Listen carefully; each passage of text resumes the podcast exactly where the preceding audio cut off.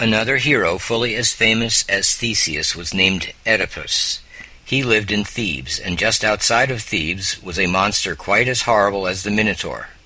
It was called the Sphinx. It had a woman's head and a lion's body. It lay on a high rock beside the road, and whenever it caught sight of a traveler, it did not come out for a fair fight, but gave him a riddle, and if he could not guess it, then the creature sprang down upon him and devoured him. The riddle was, What animal is that which in the morning goes on four feet, at noon upon two, and in the evening upon three?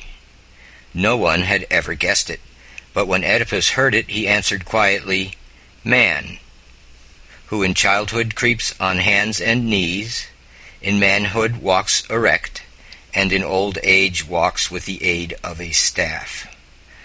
The Sphinx was so angry because the riddle had been guessed that it threw itself down from the rock and perished. Perhaps the most famous of all the Grecian heroes was Heracles, who began to be a hero when he was only a baby of eight months. Two fierce serpents were sent by one of the goddesses to destroy him. But the baby stretched his little arms over the sides of his cradle, seized a snake in each hand, and so squeezed them to death. That was enough to make a legend of, but it was only the smallest of this hero's exploits. One day a command came to him from Zeus Go to King Eurystheus, and for twelve years obey whatever orders he may give you. Now Eurystheus was an enemy of Heracles, and even so stout hearted a hero might well have trembled at being in his power for twelve long years. Heracles, however, set out boldly for the kingdom of Eurystheus. He was well armed, for he was a favorite with the gods, and several of them had given him presents. Apollo had sent him a bow, and Hermes a sword. Hephaestus, the lame god who could make all sorts of wonderful things of metal, had made him a golden breastplate. Poseidon, ruler of the ocean world, had given him a pair of horses, and Athene, goddess of wisdom and the most skilful weaver in the world, had woven him a robe. He soon reached Mycenae and told King Eurystheus that he was ready to obey his will. Eurystheus knew that his kingdom belonged of right to Heracles, and he sent him on the most dangerous adventures he could hear of, hoping that on some one of them he would be slain. First of all, he said, Go out into the Nemean forest and kill the monstrous lion that is ravaging my country. Heracles set out for the forest, and soon returned with the skin of the lion on his shoulders. The king was so astonished to find that he had such strength, and so afraid Heracles would use it against him, that he had a little room dug underground for a refuge, and covered the walls with heavy plates of brass. He sent Heracles on other adventures, thinking each time that he had seen the last of him. And when the people began to cry, The hero is coming, King Eurystheus! Heracles is almost here! the frightened monarch would slip away to hide in his underground chamber. Twelve exploits or labors he demanded of Heracles, but at last they were completed. The hero had captured a stag with golden horns, a savage boar, and a furious wild bull, and dragged them to the gates of Mycenae.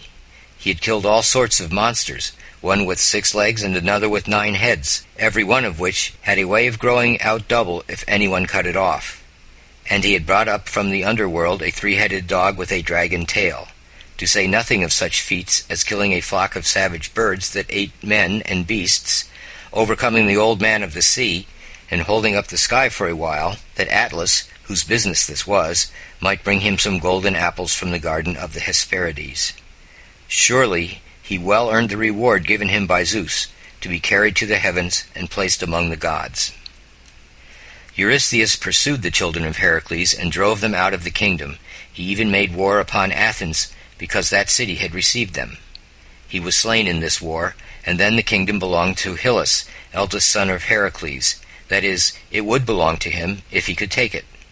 It seemed as if there would have to be a great deal of hard fighting before the matter was settled. But finally both sides agreed that Hyllus and the champion among his enemies should meet in single combat. If Hyllus won, he was to have the kingdom. But if the champion won, Hyllus and his friends must wait for a hundred years before trying again to seize the crown.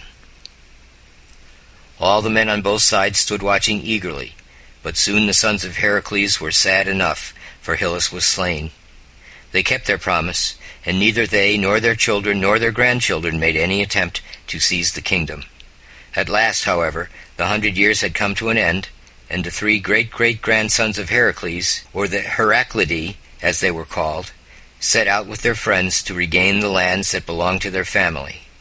This time they were successful, and their expedition is called the Return of the Heraclidae. Summary In early Greece, many questions of children were answered by stories. Some of the stories were The Home of the King of the Gods, Phaethon and the Chariot of the Sun God, The Cyclopean Walls, Deucalion and Pyrrha, Theseus and the Minotaur, Europa and the White Bull, Oedipus and the Sphinx, Heracles and his twelve labors.